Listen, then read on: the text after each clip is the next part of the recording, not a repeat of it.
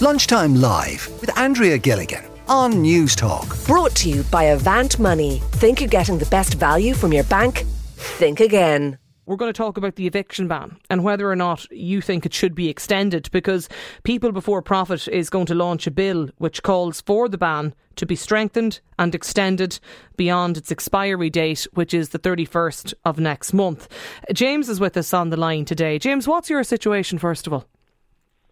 Well, I'm one of the tenants here at Tathony House in uh, Dublin 8, where there's 35 households and we're facing mass eviction. So I mean, you've got like, you know, hospital workers, construction workers, security workers, you know, people that work in this city, and we're all facing the prospect of potential homelessness uh, pretty soon. And the eviction ban hasn't done anything for us because we got our eviction notice before the ban was introduced, and our eviction date is June the 2nd after the ban expires. So, in a way, the eviction ban did nothing at all to alleviate the stress and the sleepless nights that we're all feeling here in the uh, Tathony House, and the, the stress about not knowing where you're going to be, not knowing if you're going to find something that you can afford to rent, because everybody knows the rental market at the moment mm. is madness. So, I think actually an extension of the eviction ban uh, is uh, would be hugely helpful. It would just give us a pause where we could collect ourselves, and you know, uh, it would even give the, the, the country as a whole some time to bring the homelessness figures down and maybe calm the rental market down a bit, so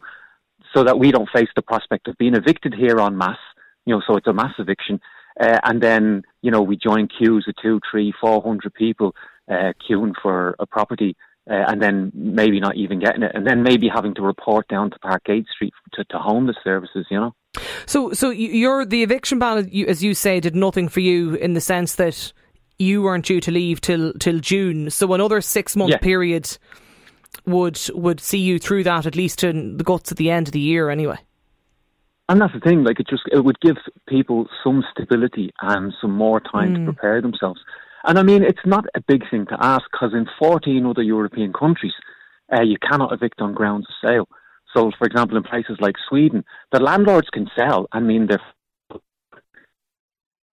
in situ, and then the tenants are informed that mm. they have a new landlord. So I think that that's the kind of that's where we need to move to. But I think as an interim measure, the government need to extend the eviction okay. ban because I mean there's record homelessness figures and they've been rising over the last few months. So even with the eviction ban, uh, people have still been evicted, you know. So, t- talk to me about the stress, I suppose, and, and, and the fear of this, James. You know, that you talked about the sleepless nights and the worry of all this.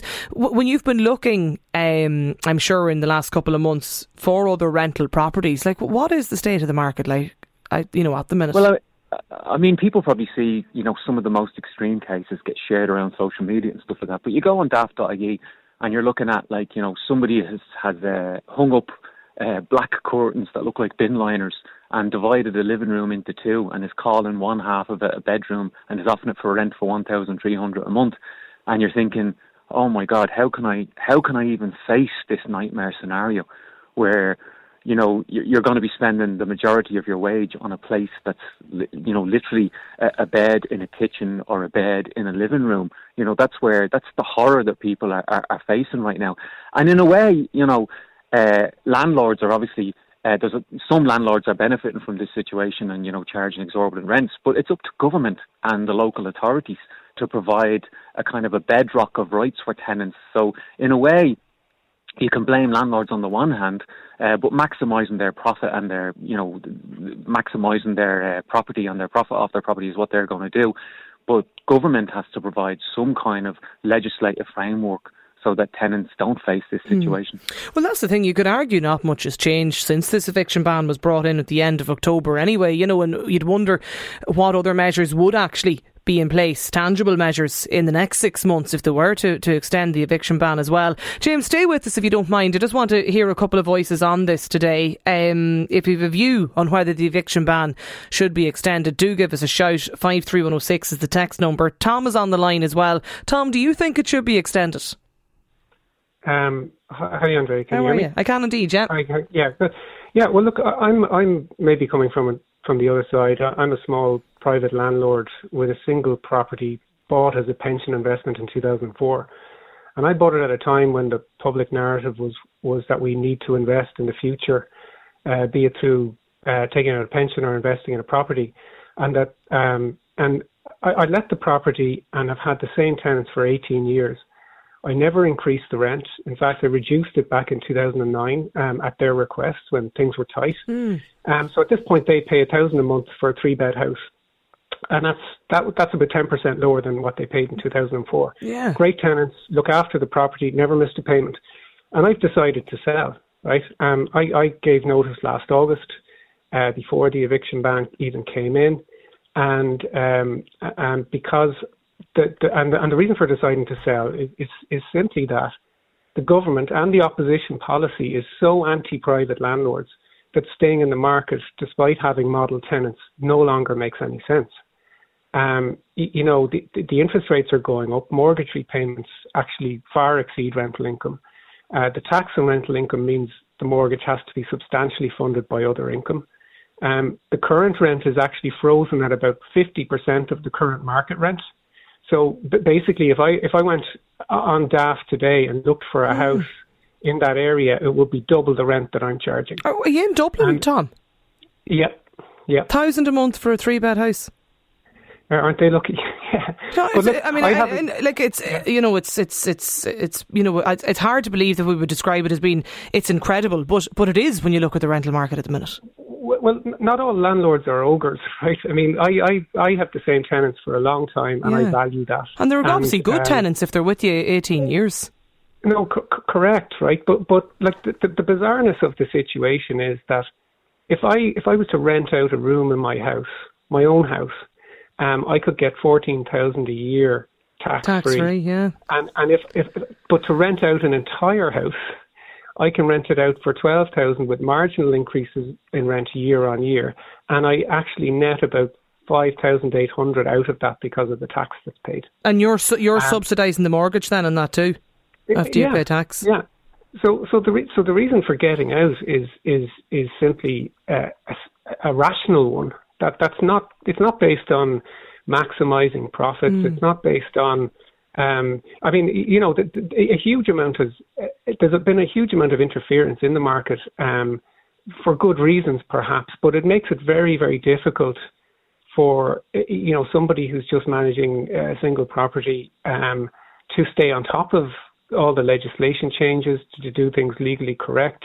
Um, you know, even uh, the tenants themselves actually are, are planning to go back to their their home country actually later in the summer um, and they asked would I extend the notice period, and uh, uh, and I, I had I, I, had to call my solicitor to find out what would that do. Would that kind of mess up the kind of notice I've already given them, which was more than eight months to begin with? And he said, yeah, you you actually if you go and extend the the notice period now, which will be again sort of a goodwill thing yeah, and, to and facilitate, not wanting them yeah. on the street. I could end. I, I don't know where I'd stand would, would have given them inadvertently more rights, which you know, um, uh, look, it, it's it's just an it's it's an unknown, another mm. another potential stress of being a landlord. I'm not I'm not saying a, a poor mouth here. I'm just saying that you know the, the policy has been one of penalty and constraint and stick the whole time, and and it's it's like it's like the saying you can't tax your way out of a recession. Can you actually legislate and constrain your way out of a housing crisis?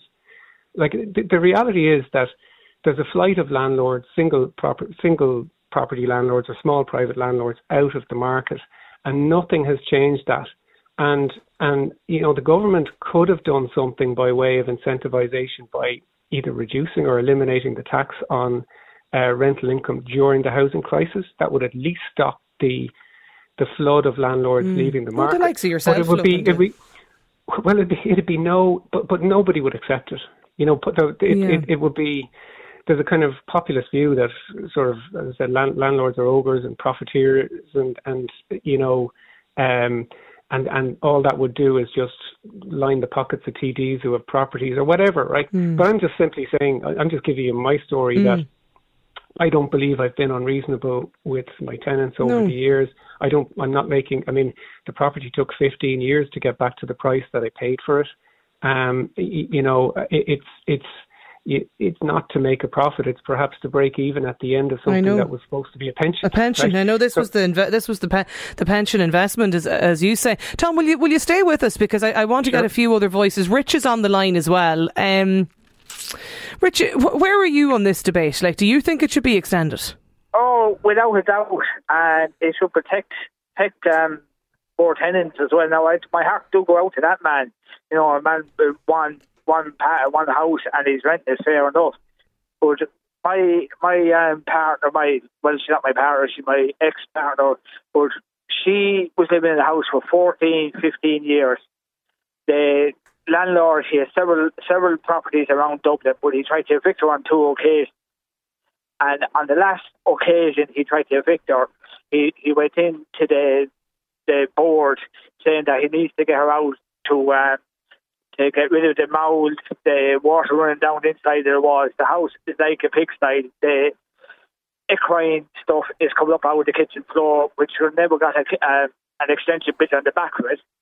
But she is so terrified to say anything to him or she'll be kicked out. So there needs to be something done to protect uh, people with big landlords that, that uh, you know that people like that ain't so afraid to speak up. Mm. And now she has been very, very lucky. She ended up getting a, a, a new place there only the last two weeks, and she just moved into there this weekend. But I know well a good few people around Dublin that are in the very same place. They're mold in it. Um, they're terrified to say that because they, they're afraid to be thrown out in the street. Okay. Um, Michelle is with us as well. Michelle, what's your story? Um, absolutely. Um, I, I'd agree with what some of the, some of the speakers are saying today, and even just say back to what the Tom, the landlord, was saying there. You know, if the government were saying that investing in the future was for people to buy up housing that they didn't need already, hoarding it really, then I think the message that the government was uh, sending at the time was wrong. Like as we've seen, that's locked out many people from having a secure future with secure housing. I think an eviction ban is the least we should be talking about, and um, that that extension of that we saw the effects of that during COVID. There was less people, that's children and families, that were being pushed into homelessness. So less people on the streets and less people in emergency accommodation. Um, and now we've gone, got that's gone back upwards. Like we're in the middle of a housing crisis, and even still during this ban, we've seen time and time again where a number of people have been evicted. I've had a number of friends who are evicted from their homes due to landlords selling during COVID when we had an eviction ban as well. But what to what end? There's no real repercussions for landlords who do this, and renters are, are bro- browbeaten, as we've seen here. They're in precarious situations, and they often don't feel like they're in a position to challenge it. Um, but luckily, we have like growing tenants unions, like uh, CATU, the Community Action Tenants Union, who are taking a stand and collectively resisting this. And landlords are taking the mick because no one else is standing up for them. And you know, often we see that the guards are helping with these illegal evictions as well. So like you really do wonder, you know, should people actually be owning multiple houses if not everyone is already housed? Like this hoarding of housing is not really a necessity for people to live. Like being a landlord shouldn't really be a job. And I know they're talking about investment, but that kind of language is even talking about housing as a commodity. And housing is a isn't a commodity to be to be sold or traded and made money off. It's a it's a genuine need that people need to have a roof over their head so they can live um, and and thrive in their life. And it's so wrong that many of these people who mightn't be able to get a mortgage themselves from a bank are paying the mortgage of others and funding lifestyle. Okay. You know, that whole idea of landlords leaving the market that, you know, we hear time and time and again. Landlords don't create the housing. The house of the apartment is still there. They're not disappearing with the landlords. There's a huge problem here. Yeah, but they're a huge part of the, the, the, they've been a huge part, I suppose, if you want to say the solution for, you know, for, for such a long period of time to this when there is such a shortage of housing. And, and now the problem is that the government is leaning on institutional investors as a solution. And these institutional investors are buying up all these individual houses that these individual landlords have bought now. And as we've seen in the news already, that they're actually now being able to block set rent in part, parts of area in Dublin, okay. which is which is scary. Like, and they're just their sole job is to make profit um, off housing. Okay. what I'm saying is, so, I don't think we should be making profit off the back of a need for people. We need to have a roof over yeah, our heads. Well, that'll be a, that'll be a, a, a, fairly large societal change if we're if we're going to ch- if we're going to try and change that anytime soon, Michelle. I'd, I would imagine. Um, let me bring in James too. James is with us. Do you agree with the uh, the calls to extend the eviction ban, James? I don't agree with it at all. Uh, it shouldn't be extended at all because. What's your um, story? Well, it's, it's not. I don't actually have a story. I mean, I have, like the the gentleman before me, I have two great tenants, great tenants, never miss a payment, keep the property, great. But the my my property rights have been taken away from me, so they are. You know, um, I surely my property rights can't be given to anybody else, and as now they are being given to the tenant. We have myself and my wife have three children abroad. And I rang Damien English one day and I asked him what would he do if my children came home? You know, would would he house them? And he just did nothing. You know, said nothing. He can't do a thing. So uh, if our children came home, we wouldn't have anywhere to put them. Simple as that. Because of the eviction ban in, being in place on the yeah. rental property. Yeah, yeah, yeah. And like that's what that's what we we kept them for. We kept them for our children when they come home mm. because they will eventually come home. There's three abroad because because of the downturn, and you know that's that's I'm not the we're not the only ones with with that complaint. So mm. so we're not. Do you feel that? No, I don't. So, so and, and out of curiosity, uh, James, with the, with the situation you're in at the moment with your rental property, um, you you have tenants obviously in it at the minute. You do. Yes, we yeah. have. We have two two fantastic tenants in yeah. the two properties, and we c- cannot complain one little bit about them. In saying that, we haven't upped the rent. One, I think, must be seven years, and the other one, a new chap went in, and I didn't even charge him the full whack. And um, he's at four years. He's there now, and I've no complaints with him whatsoever. Mm. Ideal t- tenants, and you know, everybody brings up the bad landlord. There's always going to be a bad landlord. And there's always going to be a bad tenant. Mm. But don't harp on them. There are a lot of good landlords out there who buy the property, as the other gentleman said, for a pension. Mm. And you know, and end up in, in, in crisis themselves. Well, a lot of people would feel. I often get these texts in, James, whenever we chat to people or have this discussion, and they'll tell you they're actually nearly afraid to say they're a landlord. Yes. Is there kind of a dirty word, nearly? You know, it, you... it is. It is. A, it is a dirty word. It is a dirty word, and it's, it's so wrong. I mean, I had said it before that, you know, if the tenant got uh, uh, uh, uh could claim tax on his rent, like I pay rent, on, I I pay tax on, on on my income from it, and the tenant should be able to claim his tax back on that rent. And there should be there should be some way that we can help these people.